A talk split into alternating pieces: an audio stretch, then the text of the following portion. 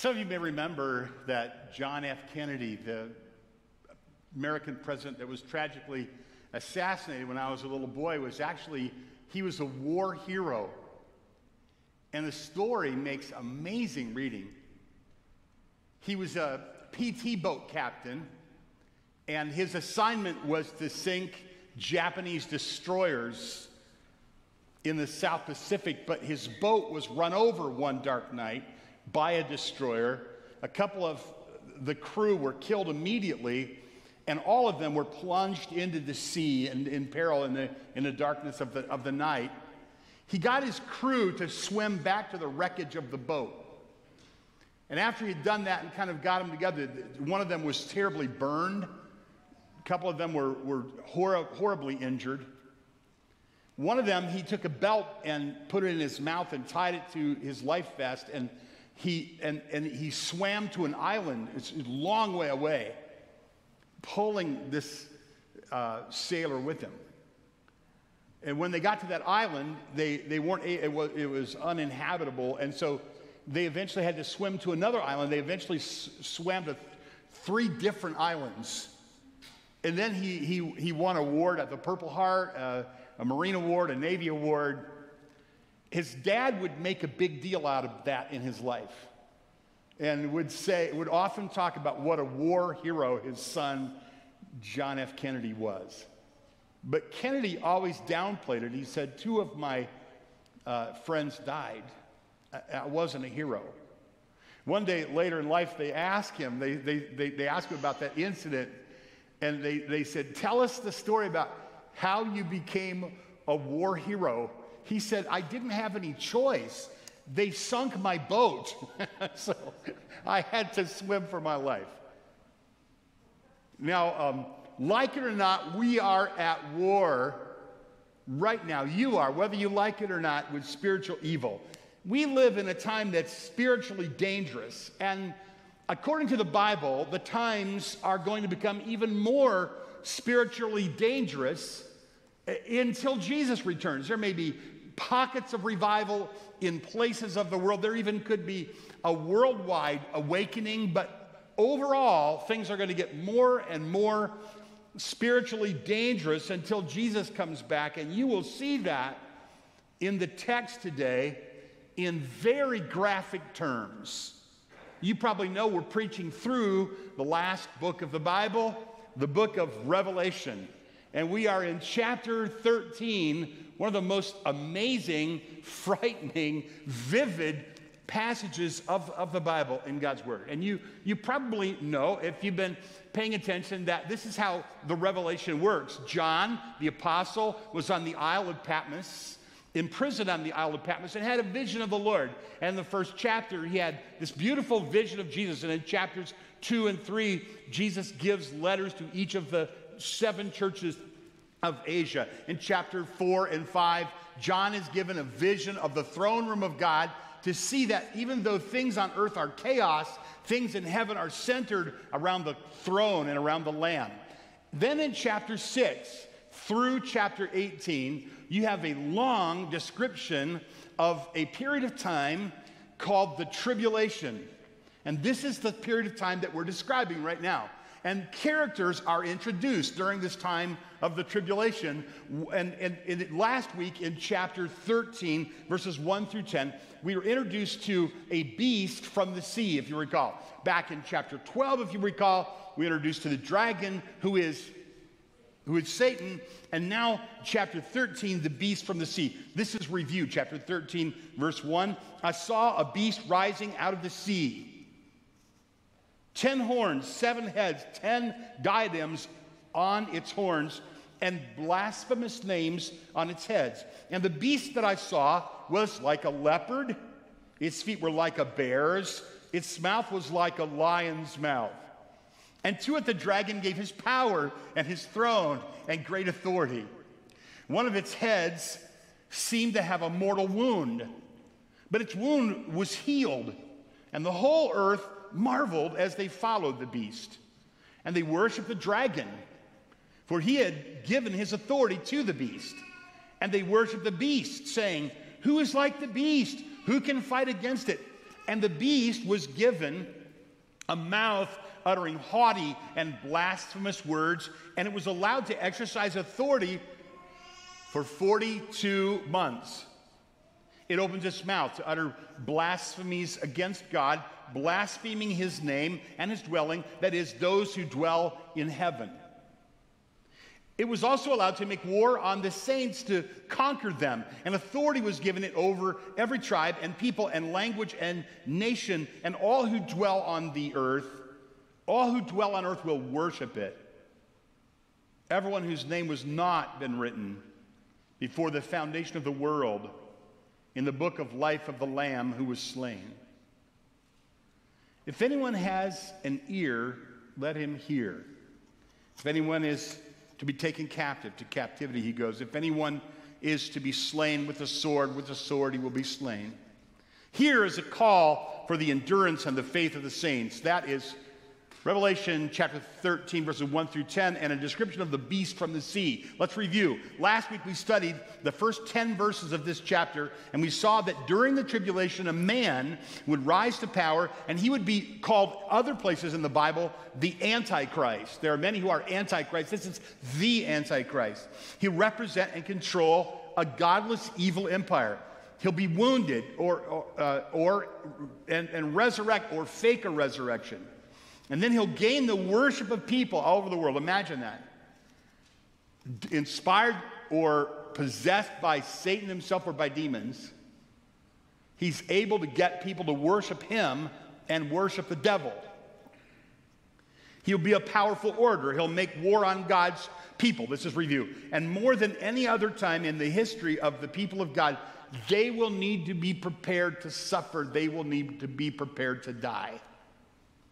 Some Christians believe that the church is the rapture of the church when the church goes to be with the Lord will happen before this time begins. Some good Christians who have a high view of the Bible believe it will be sometime during the tribulation. Some believe it will be at the end of the tribulation. At our church, we've agreed that's a matter of discussion and conversation and study. So, if we miss the rapture, thanks be unto God. If we live through the tribulation, be prepared to suffer and be prepared to die. And, and, and even if we don't live through the tribulation, the scriptures are really plain that all believers should be ready to suffer.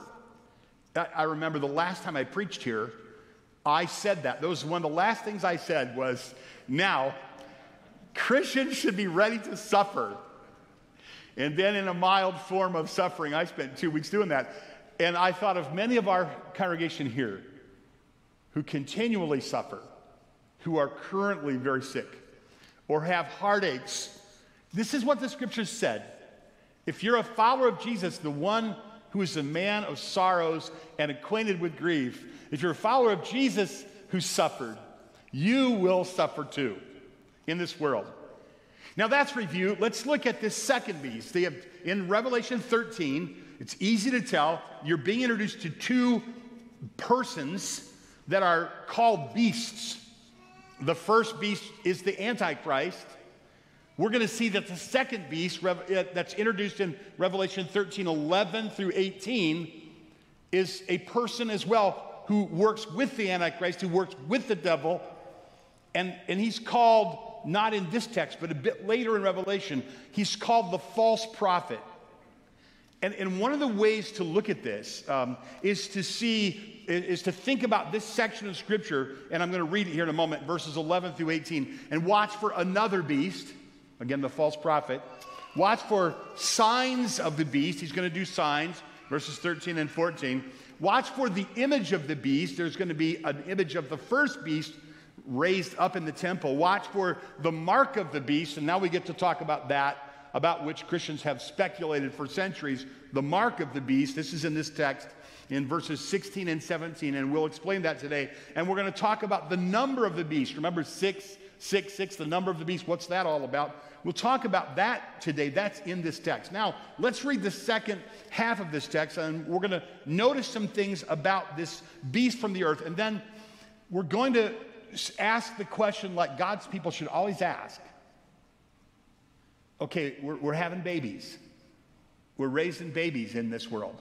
What does this mean to us, this great evil that's going to happen? How should we think about that? I'm a man. I lead a family.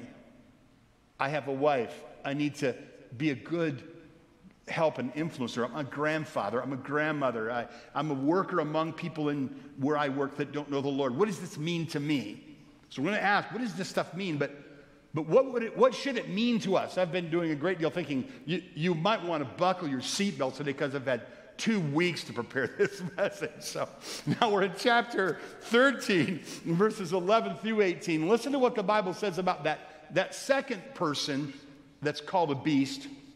Then I saw another beast rising out of the earth. It had two horns like a lamb, and it spoke like a dragon. It exercises all the authority of the first beast in its presence and makes the earth and its inhabitants worship the first beast whose mortal wound is healed. It performs great signs, even making fire come down from heaven to earth in front of people. And by the signs that it is always allowed to work in the presence of the beast, it deceives those who dwell on earth, telling them to make an image for the beast that was wounded by the sword and yet lived. And it was allowed to give breath to the image of the beast. So the image of the beast might even speak and might cause those who would not worship the image of the beast to be slain. Also, it causes all, both small and great, both rich and poor, both free and slave, to be marked on the right hand or on the forehead, so that no one can buy or sell unless he has the mark that is the name of the beast or the number of its name. This calls for wisdom. Let the one who has understanding calculate the number of the beast, for it is the number of man. It is the number of a man and his number is 666. Now, now, four things. Four things about this beast. First, the beast from the earth is the false prophet.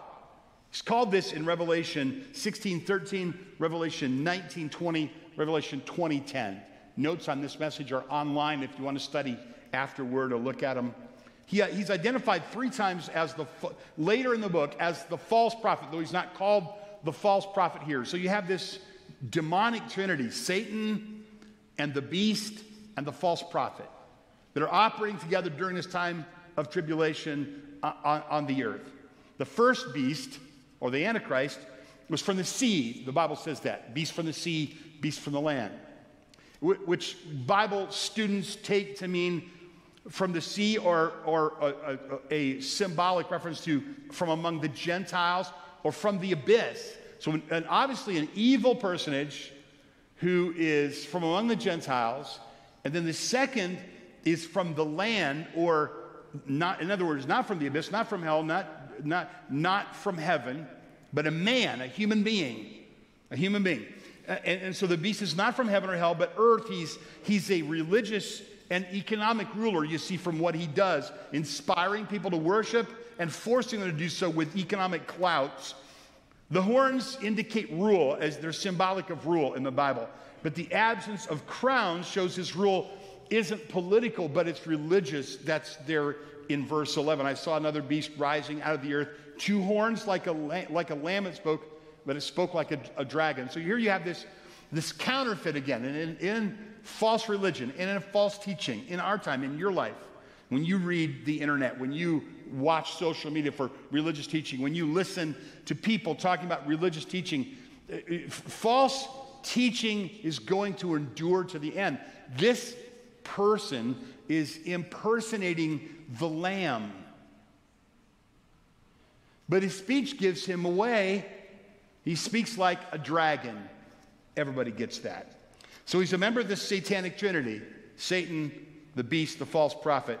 And he impersonates Jesus, but he is inspired and filled by the devil or demons. And he's from the earth, the land, not heaven. That's a key thing in this passage.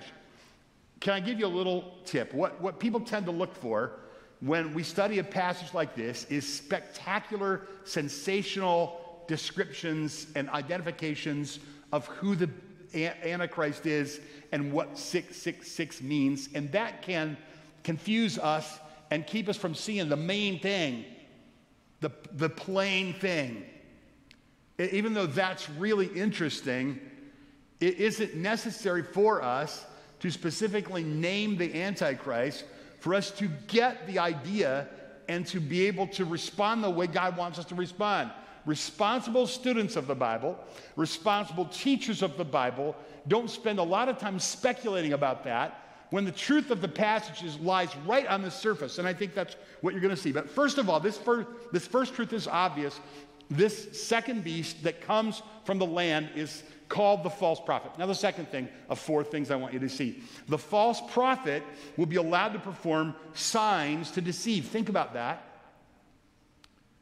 All throughout time, false teachers have had ways of authenticating their message false signs, false miracles, false results, if you will.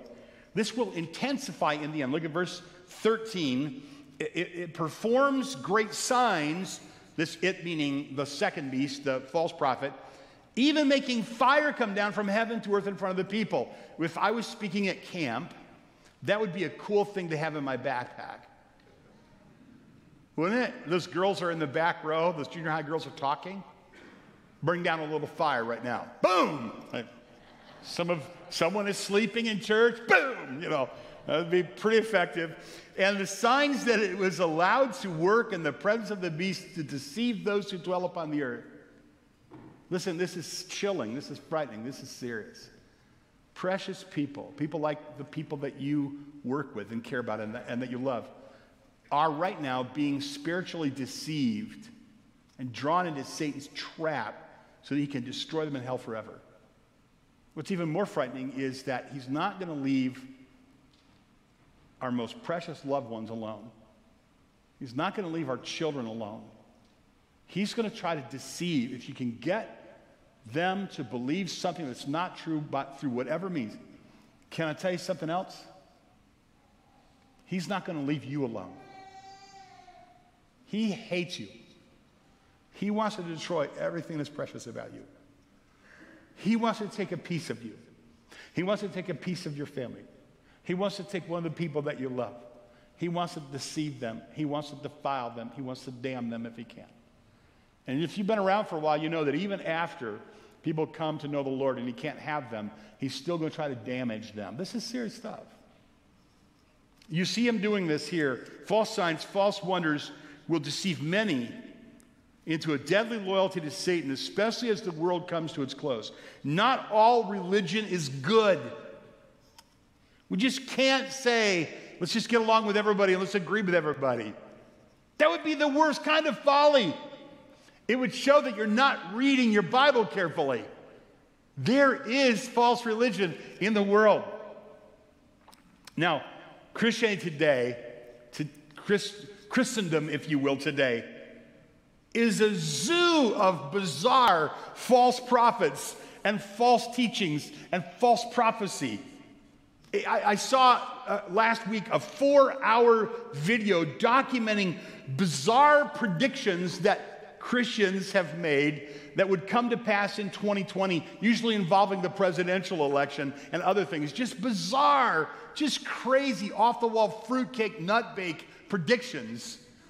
And this is what lost people who need the Lord are seeing people making these uh, unfounded, irrational, unreasonable, unbiblical, extra biblical, crazy predictions. None of them predicted the stuff that would happen in 2020 if, there, if God was giving people insight into the future.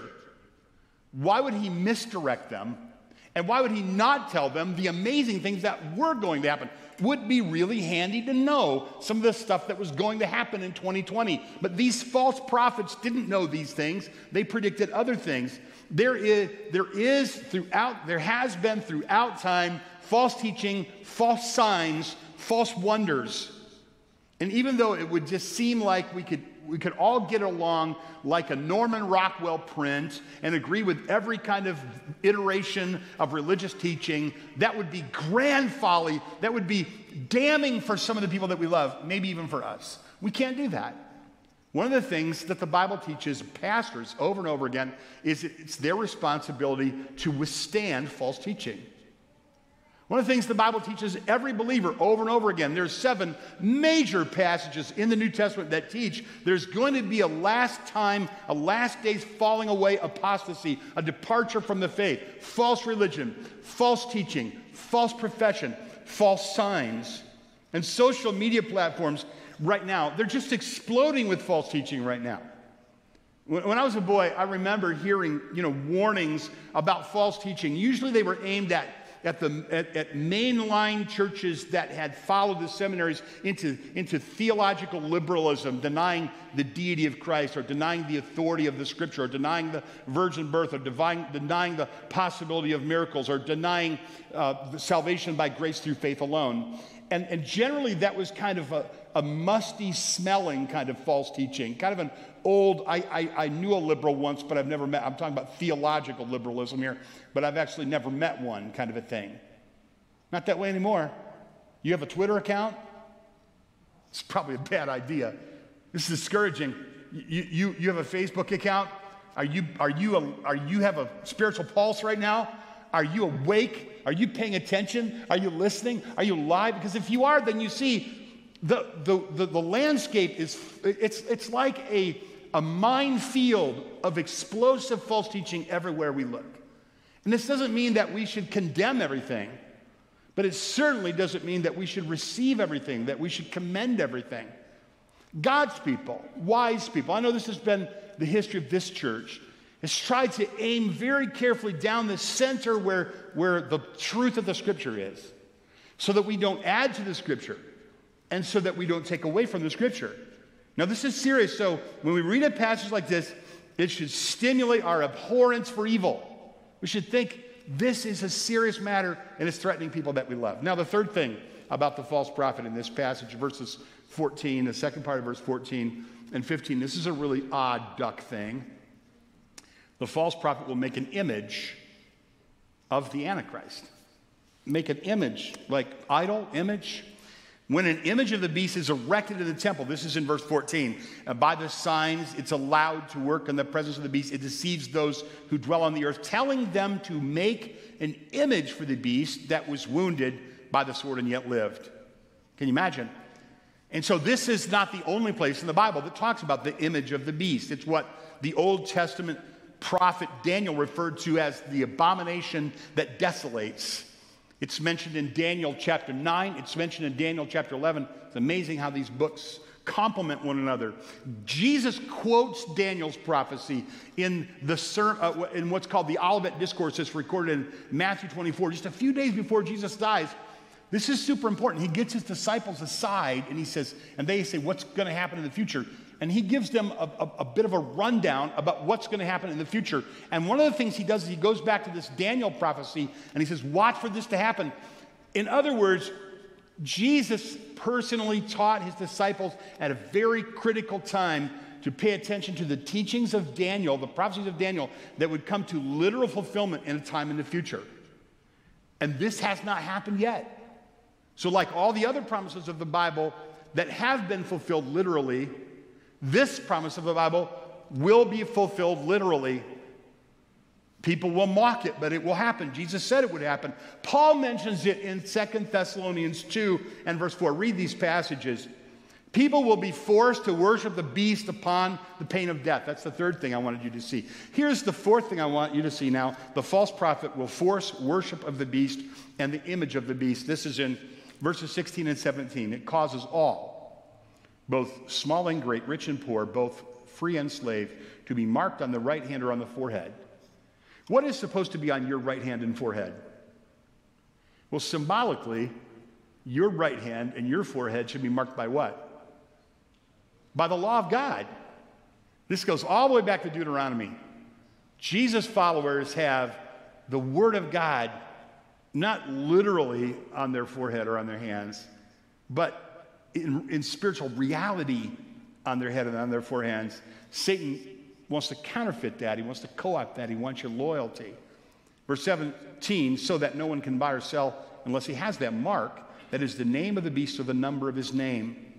So the false prophet will force the worship of the beast, the image of the beast. Satan knows that unprincipled men and women, unregenerate men and women, will always choose their own gain over what's right. Lois, you remember this?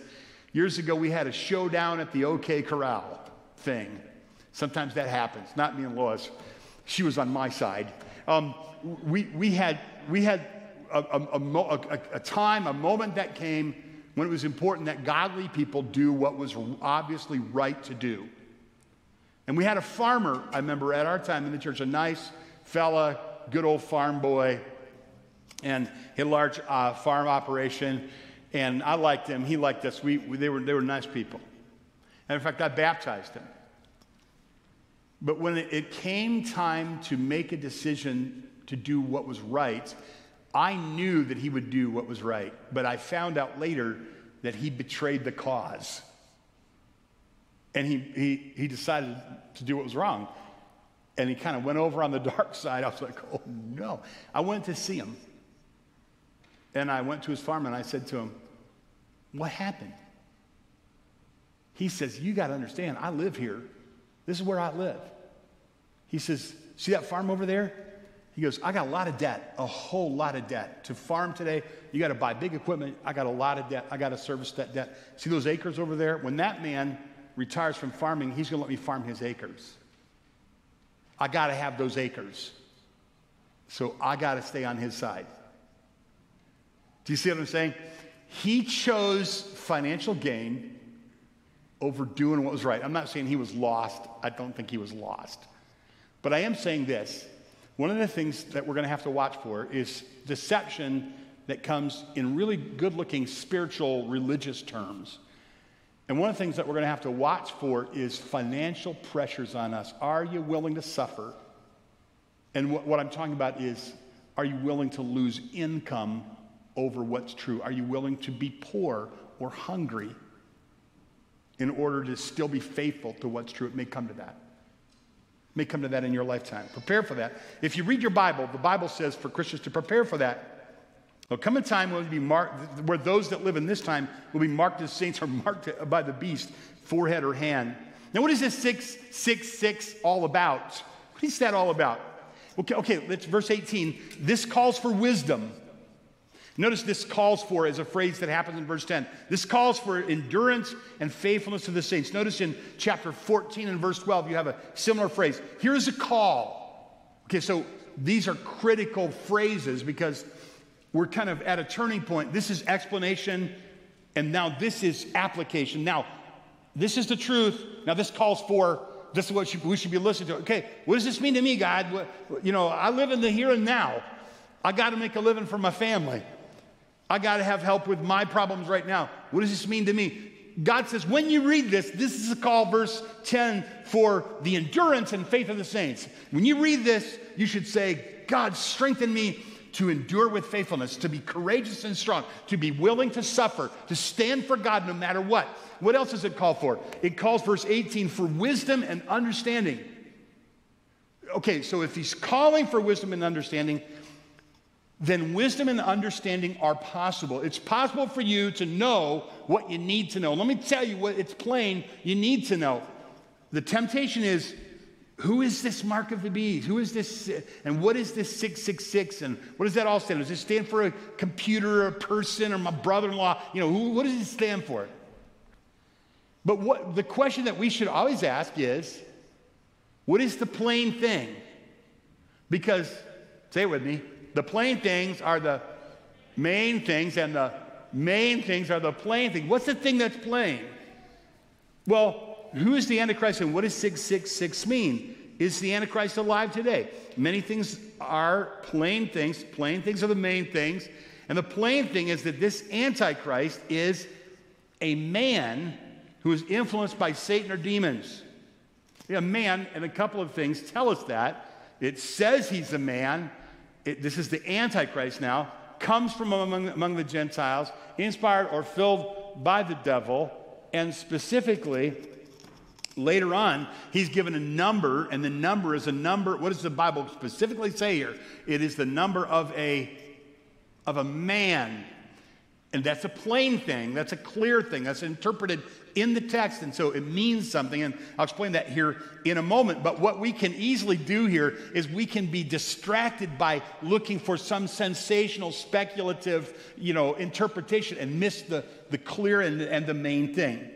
And what about that 666? What, what does that mean? In the ancient world, letters had numerical equivalents. This is called gematria or gematria.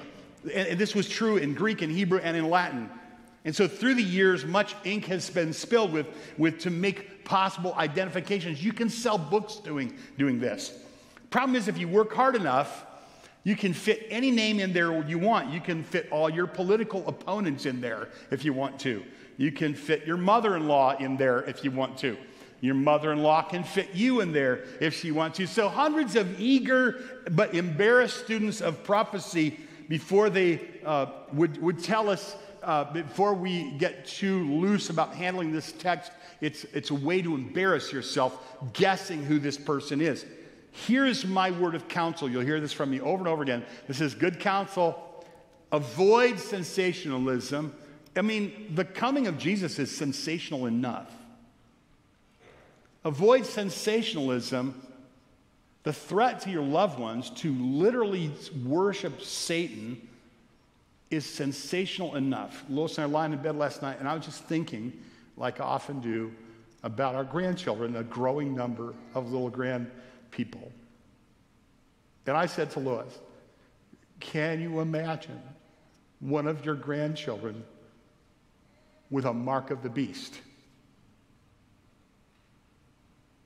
Can you imagine one of your loved ones pulled into, deceived into worshiping Satan and destroyed forever? This is what we're talking about. Do you realize that with the simple truth of the Bible that you know, the, the story anybody can tell, the gospel story, even a child can tell it, you can set people free forever from bondage to Satan and an eternity in hell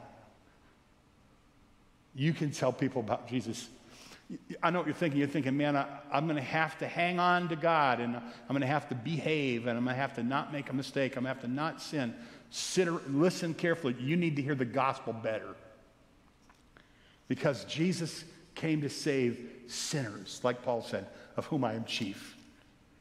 And no matter what it is that darkens your past, no matter what it is that you wrestle with right now, Jesus is powerful. He can set you free and put his mark on you, make you secure forever. Even while you're stumbling forward, we're all stumbling. Hey, listen, will you listen to me? Uh, we're all gussied up for church today, but all of us are a mess. A moral, a spiritual, a mess. All of us. The one that's sitting here saying, not me, watch out for that person. they didn't even get it yet. We all are saved by the righteousness of Jesus Christ. So you might be right now struggling with drug addiction or gluttony or anger or, or anxiety or depression or many of the just the darkest things that darken human souls. But Jesus is conquering king over everything. And he is God. And there's a man who will be, there are men and women that will be influenced by demons, possessed by demons, influenced by demons, organized, even have false signs and such to try to deceive you and pull you away from him. But don't be pulled away from him. He's your only hope. So my, my counsel is avoid sensationalism. Being, eh, being delivered by god from sin is sensational enough. Being saved by grace through faith is sensational enough. Being a child of the living god is sensational enough. Jesus is wanting one day coming back to rapture the church. That's sensational enough. Going to set up an everlasting kingdom and set us free from ever from the things that bound us. That's sensational enough. Don't speculate. You don't need to speculate. You have the Word of God in your lap. You have all the truth. You haven't acted on all of that yet, right? You haven't perfected all of that yet. And don't be involved in superstition but just don't miss the plain truth through sensationalism or speculation or superstition. What we know now is that this person will be a man. Tribulation saints at that time will be able to take what the Word of God says here and they will be able to recognize who they should not worship. And if you are paying attention, you should be able to recognize who you should not worship right now, too. And you should be able to recognize who you should worship right now, too. Maybe the best way to understand the number until things come into focus later is this way. In Revelation and in the Bible, it's very clear the number seven is the number of completion, and the number six falls short of completion. Six in the Bible is the number symbolic of a man. He's created on the sixth day of creation. The text says in verse 18 is the number of the man. Chapter 13 and verse 11 says that he comes, look at verse 11, he came out of the earth.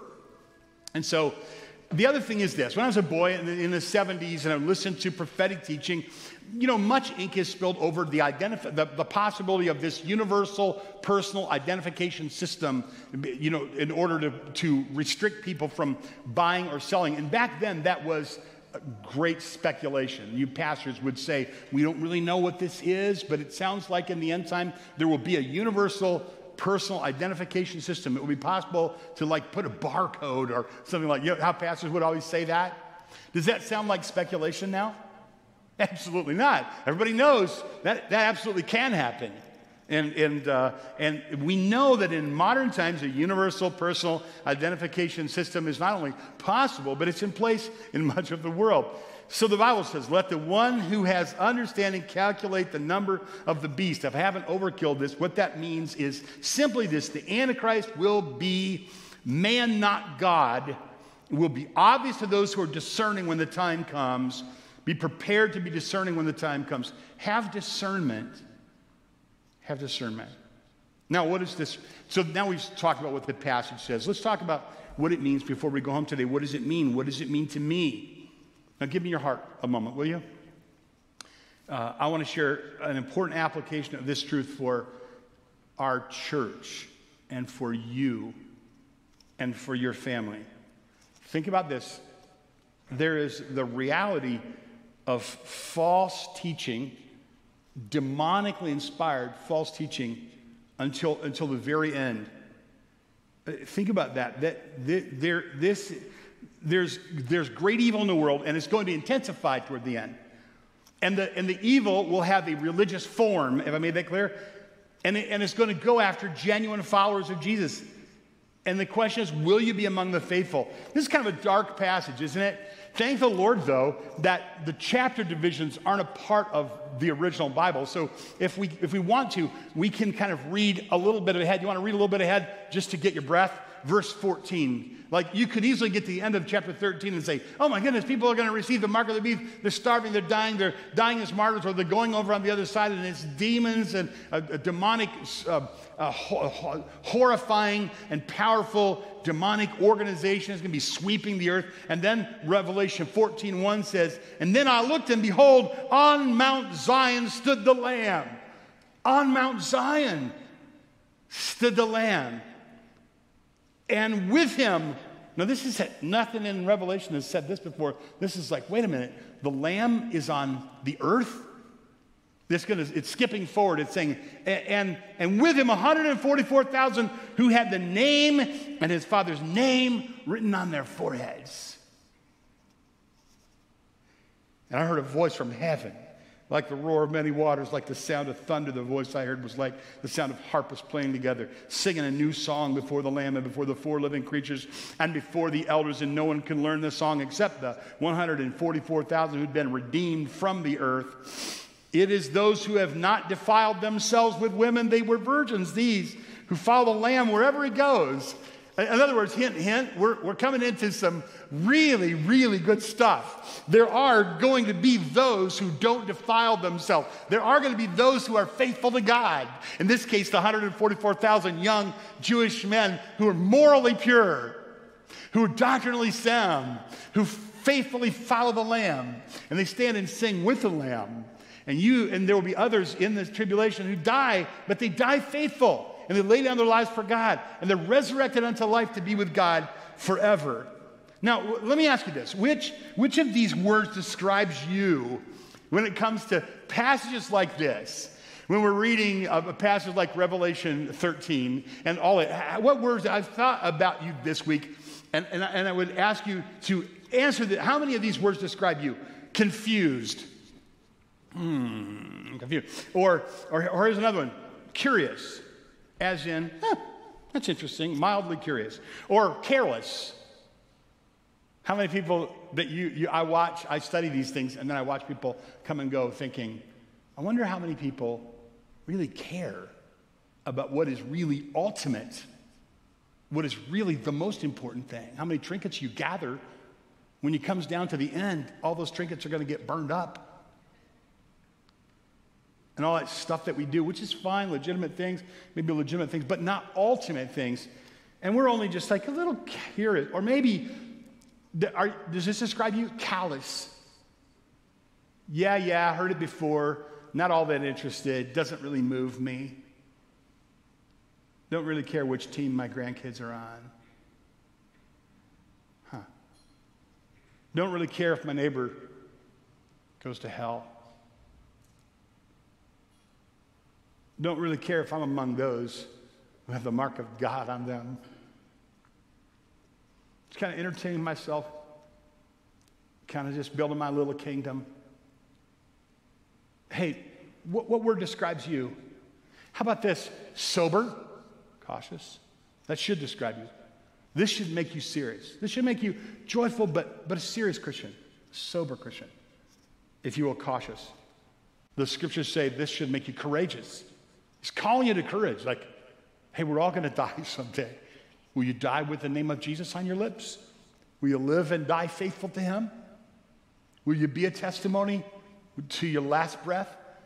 Will you ask God to help you do that? And then I thought about this what about confident? Hey, I know what's going on, and I have confidence in the Lord. And here's why because great evil will intensify.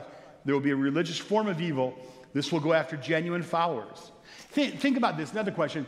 Who, who are you influenced by most? We're all influenced by, we all have influences, or all of us have influencers, all of us do.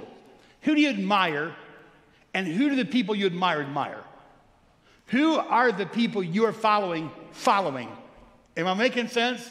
You have, you, you ever, this is a big thing now Instagram influencers, right? You, you, I've heard of you. I've heard of this. You have lots of followers on Instagram because your home decor is like just really lots better than other people's home decor. And so you can go on and you can keep up a lively banter of taking videos of yourself talking about home decor for hours at a time. Believe me, I know this is true. And these are influencers you're like, hey, you want to represent my stuff? Because you're influencing thousands. You know, I'm kind of poking fun at that. But that's true in anything. Tom Brady, if he was in the room today, we would all kind of want his autograph, wouldn't we? I mean, except for the Michigan State people, we would all want his autograph. If Kirk Cousins, there you go. If Kirk, hey, if Kirk Cousins was in the room today, I'd be sitting down and he would be speaking. Not kidding. It would be who, who, but who are your influencers? And who's influencing your influencers? And where are they headed? Because you're headed where they're headed. People, listen, you're gonna go where your influences are going. You're going to end up like your influencers end up. Who are you being influenced by? Wouldn't it be a wise thing to find people who are powerfully influenced by God and by the things of God and by the love of God and by the Word of God and by the Holy Spirit of God and by the truths of God and by the things that God says are true about the future? If I was a young lady today, I would find another young lady who's headed, who's following hard after God, and I would want to be like her. I have men in my life that I believe are going to fit, that either have or I believe they are going to finish faithful. Those are the men that I admire. I admire the men who admire the one who is our Savior, Jesus, and, and admire Jesus. And so, just, just these things, while I have just a few minutes, just these things is important for us that we, uh, we practice what, what Al Mohler has called theological triage. How do we keep from endorsing everything, even doctrines that are bad, or condemning everything and being one of those narrow, kind of bigoted, legalistic types? I want to suggest this. Al Mohler says we have to practice theological triage. When you go to the emergency room, they don't, they don't, they don't go take a number and we're going to vote, we're going to, we're going to treat the next one who comes in, do they? I'm not an expert on this, but I know that what they do is they treat the next most serious thing. It's called triage, right? It's a French word. So, in theology, Al Mohler said all Bible truths are important, but some Bible truths are more important than others. And, so, therefore, we have to say this Bible truth is in this category. If you don't believe it, you're not saved. Like the deity of Christ, or the virgin birth, or salvation by grace through faith alone, or the fact of the second coming. If a person denies these things, they're denying the Jesus of the Bible, the truth of the Bible. That's in the first level of spiritual triage, without which you can't say you're a Christian. But then there's another level, like for instance, I believe in baptism, uh, immersion of adult of, of, of believers. I believe in believers' baptism. I believe the Bible teaches believers' baptism very plainly. And yeah, I know there are people whose commentaries I read, people who I would love to have fellowship with, who don't practice that. And yet I would recognize them as Christians, though I wouldn't be in the same church. We wouldn't be in the same church, but we might go to the same camp, or we might go to the same conference, or we might have coffee and encourage one another. I might read his books or her books. But that'd be the second level of triage. Are you tracking with me? So this level is like if you're not saved if you deny these, love, this, these things. This level is like, well, we're not in the same church, but we're in the same spiritual family. And then there is this next, this bottom level, if you will, and that is like, when do you think the rapture is going to occur? What do you think the Bible means when it talks about election? We may have differences of opinion, and we may arm wrestle those in a healthy way, and we will be in the same church. Does that make sense? So, I, what I'm getting at is this along with other things, Christians need to develop, and I, I I admonish you as, as Bethel people to continue to do what this church has a long tradition of doing. And that is do not deny the doctrines of the faith, but put them in their right categories. We're not going to divide over this one here, but we are going to discuss it. This one over here, though, we're willing to die for that thing. And so I'm challenging you to think that through and to practice this theological triage. Here's another little piece I'll give you. And don't, this is something I've learned over the years that's been really helpful to me when it comes to not being taken in by false teaching. And that is just a real simple thing. Don't take away, don't, don't add, uh, don't subtract from the faith, don't add to the faith. Don't subtract from the Bible, don't add to the Bible. So study the Bible. This is called the sufficiency of Scripture. The Bible, what the Bible says, comes from God. It's enough. We don't have to add to it to keep ourselves safe. And we certainly don't want to take away from it. And there, this, does this make sense? I was in an organization which, which, in many ways, was a good, helpful organization. But I began to realize, as I'd been in the organization for years and I have paid attention, that there was within this organization a tendency, and with the teachers in this organization, a tendency to add to the scriptures, a, a tendency to teach some extra things just to be safe, you know? And so, you know, it, it, it, sounds silly when I say it, but let me give you some examples. You know, the Bible warns about debt, but the teacher, the leader, taught all debt is always wrong. Right? This adding to the scriptures just a little bit. The Bible considers children to be a desired blessing. The leader insisted there are no legitimate forms of birth control. The Bible, you're like, oh, now we're, now we're getting down. Yeah. The Bible teaches parents should train their children to take responsibility for their discipleship, but the leader taught this means anyone using public education at any level is disobedient to God. Just adding, are you tracking with me?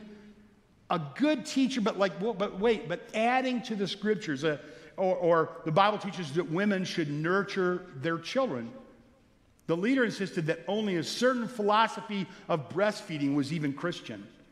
Uh, or, or, this would extend to not having inoculations, as an example.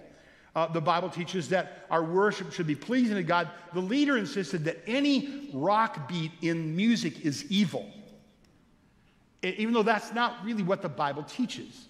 He, he went beyond Scripture.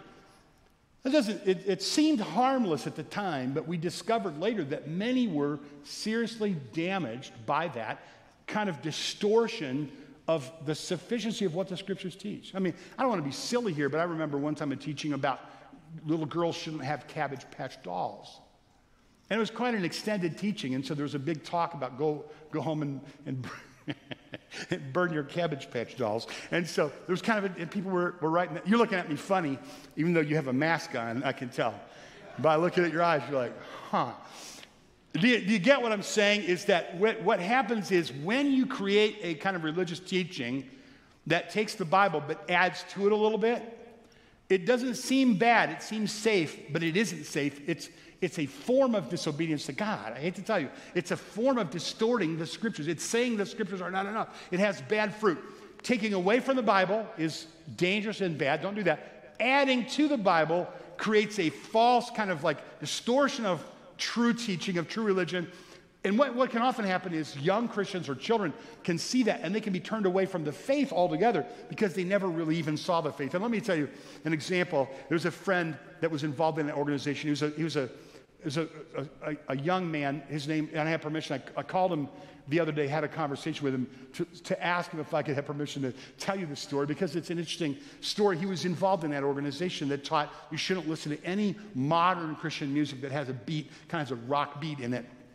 And so the young people in the organization would often kind of do a workaround and they would listen to that music, but they would do it, you know, quietly and they would exchange that music, but they would not want to get caught. And he was working at the, at the headquarters of this organization and he decided that he wanted to share some Christian songs with his girlfriend, but they weren't allowed to meet except certain times. So he broke a rule and they drove to a little church not far from the campus of the organization to secretly meet so they could exchange this Christian music that was kind of off limits.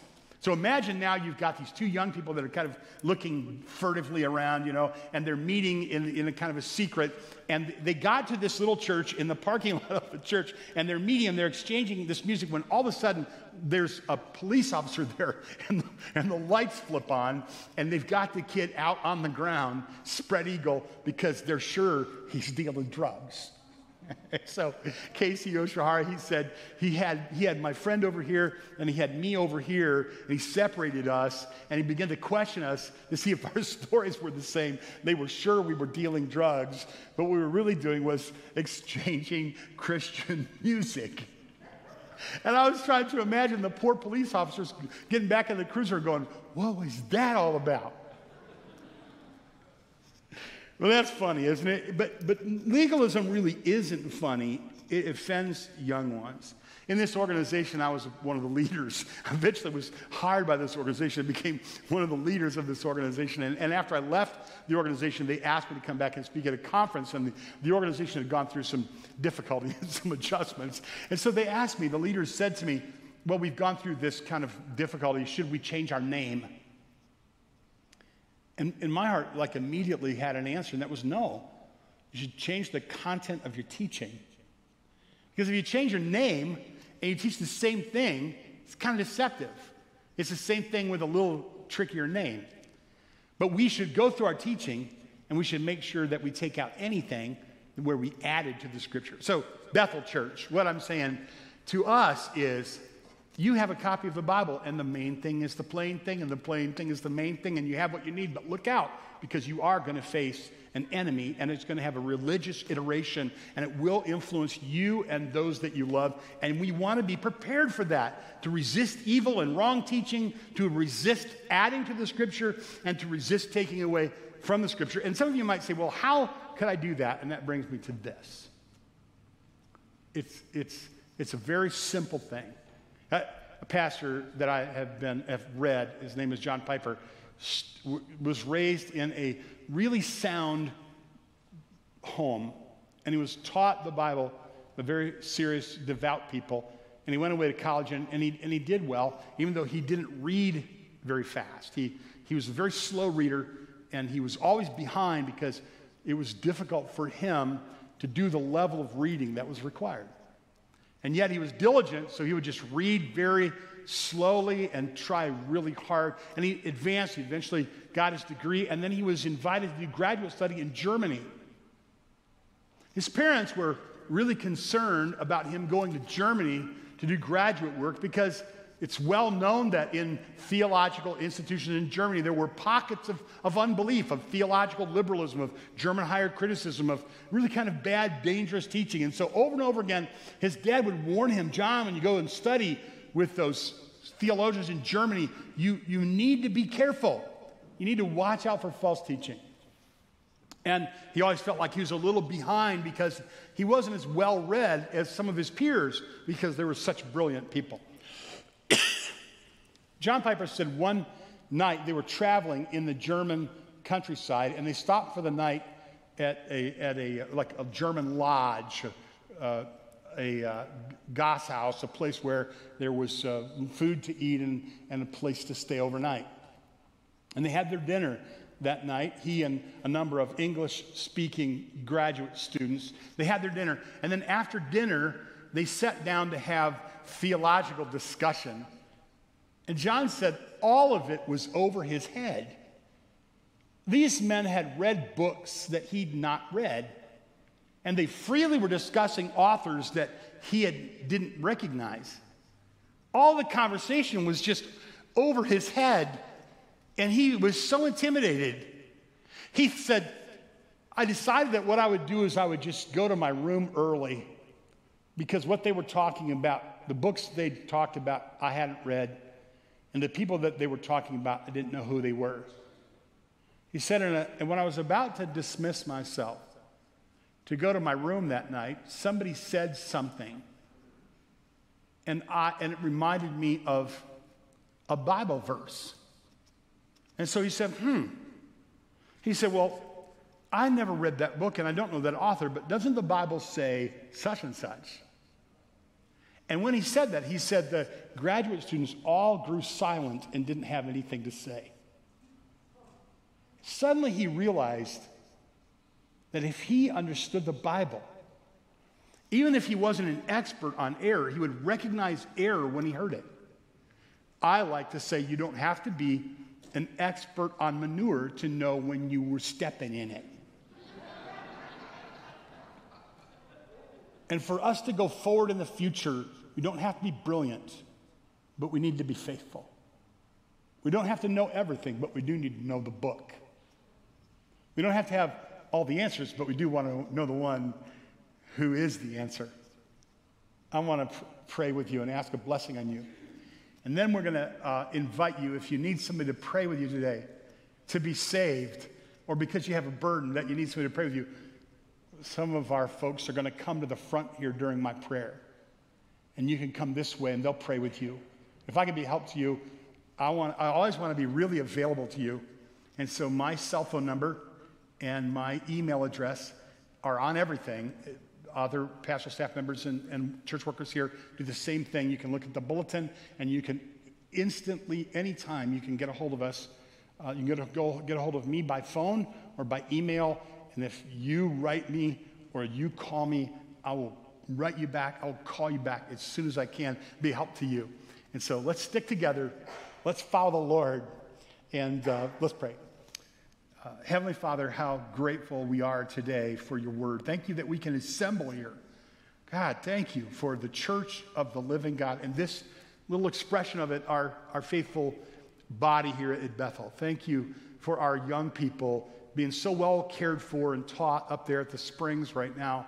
And as they've concluded their time, I pray that the, the lessons they learn would be so embedded in their hearts that they would walk with you all the days of their life and never turn aside. I pray that you would deliver all who, who, who are uh, precious to us our children, our grandchildren, our neighbors. Use us to win other people to Christ. Help us to be faithful. Give us the mark of God on our life, that we would never have any other mark on us. And strengthen our faith, I pray. In Jesus' name we pray. Amen. God bless you.